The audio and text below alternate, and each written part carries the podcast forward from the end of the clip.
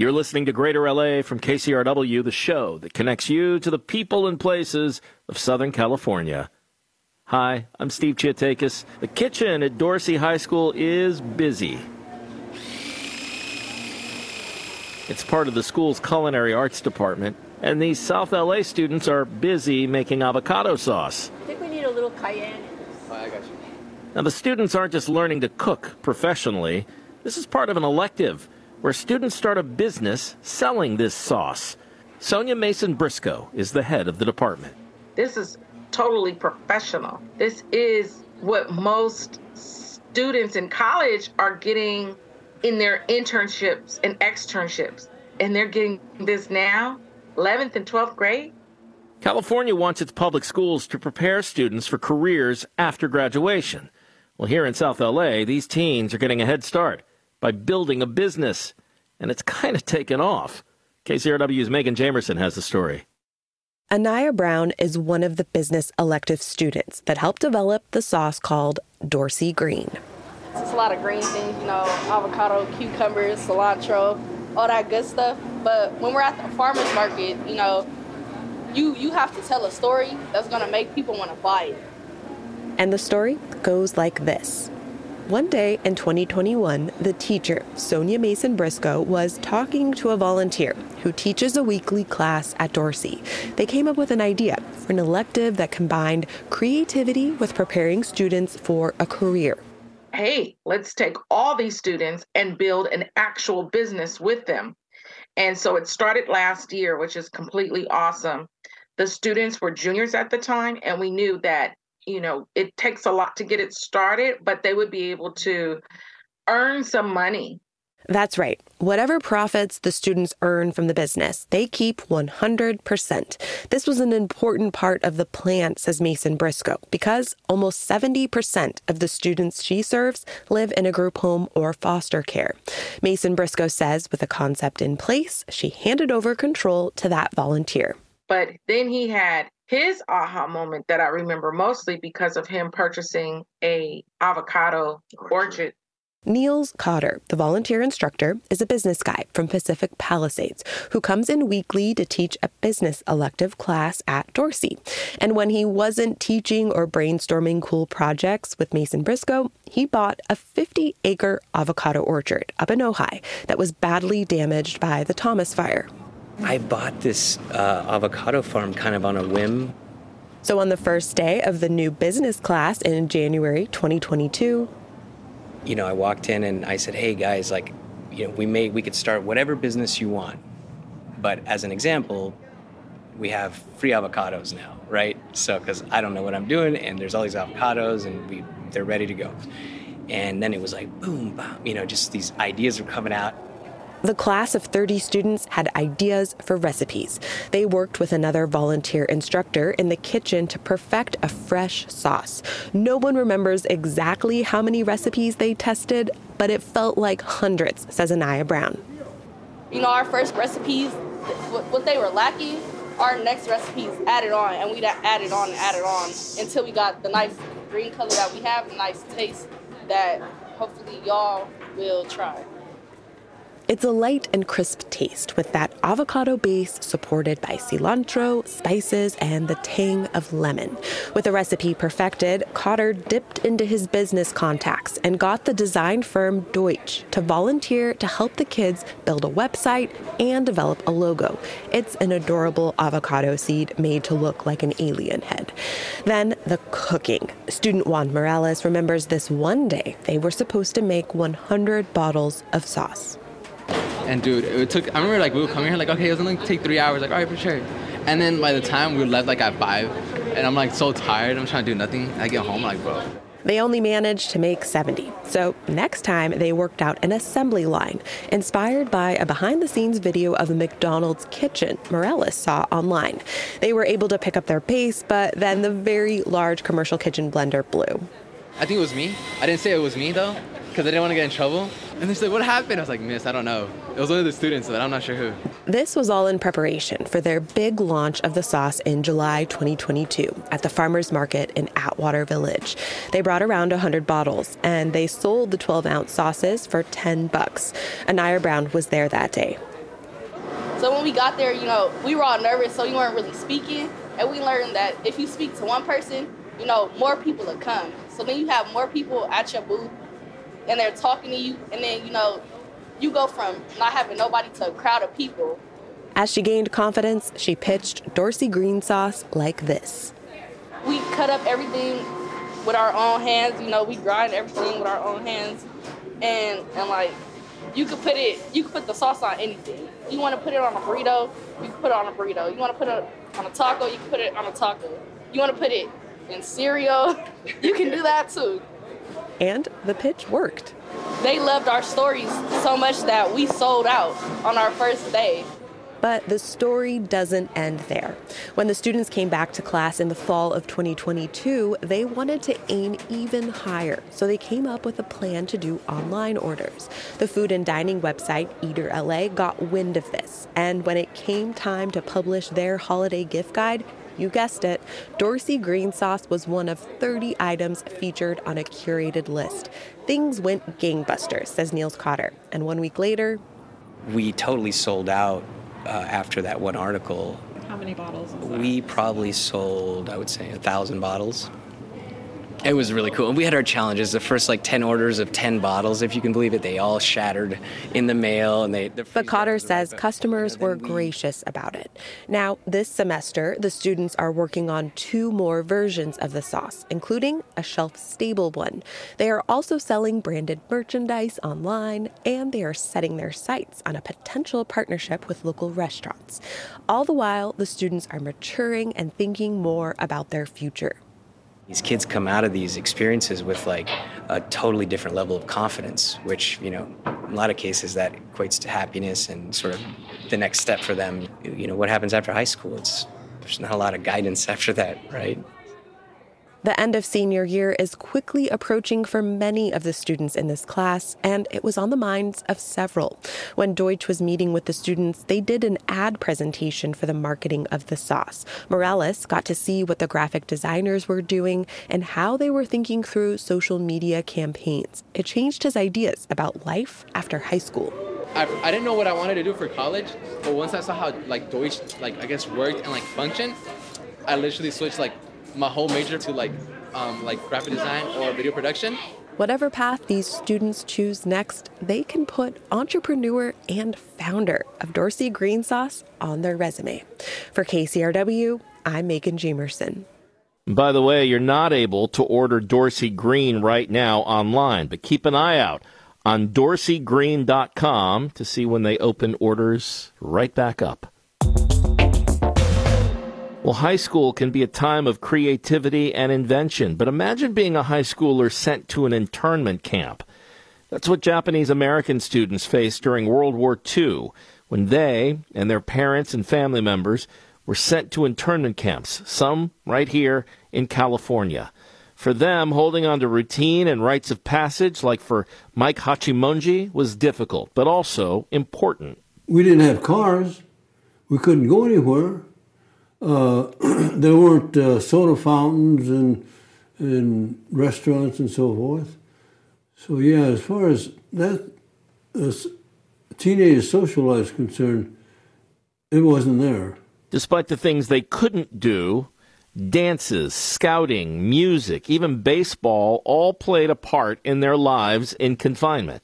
And a new exhibit at the Japanese American National Museum called Don't Fence Me In takes a look at that experience during this sad time in American history. Emily Anderson is curator at the museum. Emily, welcome to you. Thanks for having me, Steve. Talk a little bit about this exhibit, what it's about, who you spoke with about the camps, and how you put it all together. Sure. So this exhibit explores the experience of coming of age, which is one of the truly few universal human experiences. I'm a historian by training, so I refuse to call most things universal. Everything's historically, you know, like you can pinpoint when things that we think of as tradition were created. But coming of age is that shift from childhood to adulthood is actually something all, you know, like most creatures go through, and certainly humans. And we can all relate to that, that, you know, when we're figuring out who we are and trying to sort of ident- like create our own identity apart from our families, and seeking out our own friendships, our own interests. Um, and this exhibit explores all of that, all the confusion and excitement of adolescence, but from the perspective of what that would have been like for these kids who spent those years behind barbed wire. A few of the people you interviewed talked about getting rid of their American names and taking back their Japanese names. My name is Sumiko, and I abandoned this name, Harriet Fukushima, when I became Sumiko Teresa Morimoto Hughes. So this is something that, you know, um, would have happened later on, um, because in the moment when they were in camp, they would have been um, motivated much more to to sort of shed what was Japanese about them. And this is one of the great tragedies for the community, is that because what made them a target, what made them, you know, the, they none of them had been charged with crimes. Um, the entire community was rounded up and imprisoned only for being of Japanese ancestry. And because that was, that heritage was what made them suspect, families, individuals, you know, spent the months between Pearl Harbor and going to camp, a lot of times literally getting rid of the things that were Japanese, that they had brought over from home, the few treasures they had of home, and they got rid of them out of fear of being treated like traitors, which they weren't, but they were afraid nonetheless. And so, you know, in, in more recent years, you know, for many of these folks who are in their eighties and nineties, part of reclaiming their past and reclaiming their heritage is also about reclaiming names. It sounds like scouting among these high schoolers, scouting was, was a pretty big deal. Um, in, it in the was. Camps. Yeah. Talk a little bit about that among the boys and girls who were, who were there. Boy Scouts and Girl Scouts both were these institutions that at the time were rare in that they allowed um, troops to be formed that from non, non-white, um, non-English speaking, and non-Christian Protestant backgrounds, which is why you had Koya-san Troop three seventy-nine, a Boy Scout troop that became quite famous nationally for their drum and bugle corps. You had a Girl Scout troop at the Methodist Church in, in the Japanese American Methodist Church, or at Mary Knoll School in Little Tokyo. And it was a way, you know, once you wore the uniform of Boy Scouts or Girl Scouts, it was a way of asserting an equality of being an American child, just like any other American child, even if you were from a Buddhist background or your parents spoke Japanese, you had a certain kind of equality.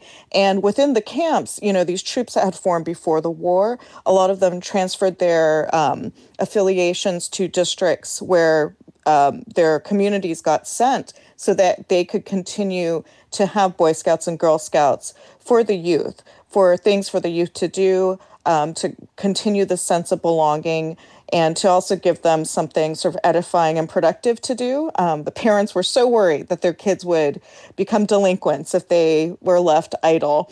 Um, you know, I think that's a worry of every parent, of every teenager, right? So having the continuity of Boy Scouts and Girl Scouts was one way that these communities were able to sort of um, protect and continue to, and that the kids themselves were able to continue to have a sense of purpose and a sense of belonging. Yeah, and it's not just camping or scouting. I mean, teenagers like a lot of things. They like sports, they like dancing, you know, um, they like music, all of that stuff. You you interview a couple of sisters who had a club called Jugs, or Just Us Girls, and there's a there's a backstory to that and sort of how kids kind of act toward one another, right? Yeah. So the Jugs, or Justice Girls, uh, were a group of girls who were in Manzanar. They were incarcerated in Manzanar and really wanted to play softball, but the boys didn't want to play with them. So they formed Justice Girls, the Jugs. Not only did they play softball, but they were super sociable. So yeah, so some of the members were, were really outgoing and were very popular. This is a time when to go to a dance, you had to, you know, sometimes you needed to have an invitation. You'd have a dance bid, which is where you would, you know, boys would sign up um, to go for different dances with girls. And all of those, all of these details of teen life circa nineteen forty-three were preserved within the space of camp. These kids were really organized, and they would send out invitations and, of course, create the dance bids. And then we have on display this amazing turntable that was actually constructed in camp along with a box of records that an eighteen-year-old boy took with him. You know, people were only allowed to take what they could carry with them into camp. And what, what does that include when you're an eighteen-year-old boy? Your record collection. Um, so we've got this amazing setup of a turntable with the records that really re- reflects that love and um, enthusiasm for dancing and music. We'll have a link, by the way, to the museum at our website, k c r w dot com slash G L A. Emily Anderson, curator over at the Japanese American National Museum. Emily, thanks for coming on and talking to us today. Absolutely. Thank you so much.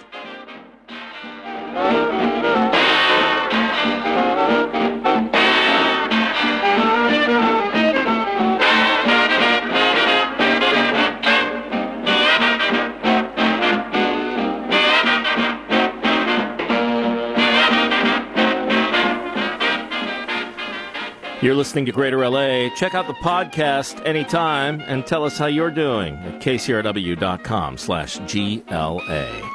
Just ahead, building parts of early twentieth century L A despite the challenges of being a woman in an industry dominated by men. The story of developer Florence Casler, yours after this short break.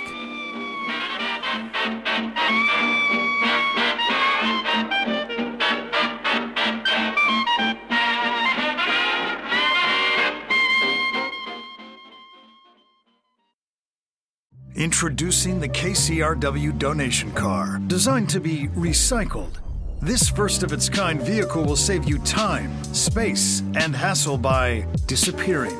Enjoy the luxury and comfort of turning your underused car into a donation worth hundreds, even thousands of dollars. The K C R W donation car, already in your garage, driveway, or on cinder blocks outside your house. Act now at k c r w dot com slash cars. Onward now with Greater L A from K C R W. I'm Steve Chiatekis. Los Angeles has had its share of powerful real estate developers throughout its history. One of them ran for mayor last year, if you'll recall. One thing most of them have in common is that they are or have been men, mostly. That was even more true one hundred years ago when Florence Casler started developing housing and commercial buildings here in L A. It was a booming town back then. And this former plumber and single mother from Canada left her mark on this city, a mark that still exists a century later. Hadley Mears is an L A-based historical journalist. She's written about Casler. Hi, Hadley. Hi, Steve. How are you? I'm all right. Um, let's talk about Florence Casler, a, a woman who wore many hats. Tell us about who she was before she came to L A and how she got into real estate development. Well, Florence Casler is this fascinating figure. She was from Canada. She married an American plumber, and she moved and settled in Buffalo, New York, with her husband, who owned a plumbing business. They had two kids. She was a housewife. She loved art. She really loved music. And then he took off for the gold rush, and she was left with this plumbing business. So she took charge, got her plumber's license, loved plumbing, and soon developed this thriving company that had twelve plumbers under her. How do you go from plumbing, though, to, hey, let's build some buildings, right? I mean, that's well, that's a bit of a le- I mean, there is plumbing in buildings, but, right, this, I mean, to become a developer after after all of that. Well, what's really fascinating is that she loved, loved music, and she talked about how she could never become such a good plumber without learning the rhythm and nuance of music. And slowly over time through plumbing, she got interested in real estate and development. And then through that, she gets into construction and building and development.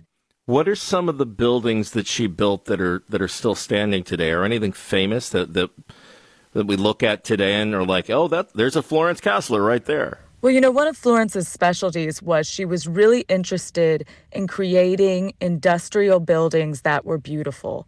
So she believed that East downtown L A would become this hub of industry. And she built with the architect William Douglas Lee a lot of buildings in what we now know is the Fashion District. And they were all specialized buildings. So you had one for the graphic arts, one for furniture making, one for textiles, one for aviation. And probably the most famous of these is the Bendix building. It's like a lot of hers. The bottom floor is an, kind of an arcade with floor space and show space.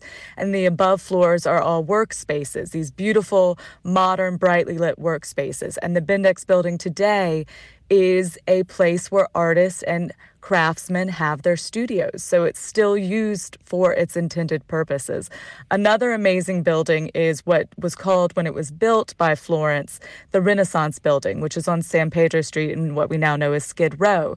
And it was actually turned into the Downtown Women's Center in two thousand eleven, which, of course, is an amazing organization, which is so perfectly fitting for a woman who really tried to lift up women and who broke ground and made her way in this male-dominated industry of development.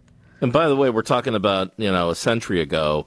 I mean, even today, it's a male-dominated, right? I mean, the, oh, the, the real estate development business, male-dominated business. So imagine, I, I can't even imagine one hundred years ago what it was like for a woman who was doing this in such a, a male-dominated business. I mean, what what was she like in person? She, she must have had a strong personality to, right, to, to have to fight that.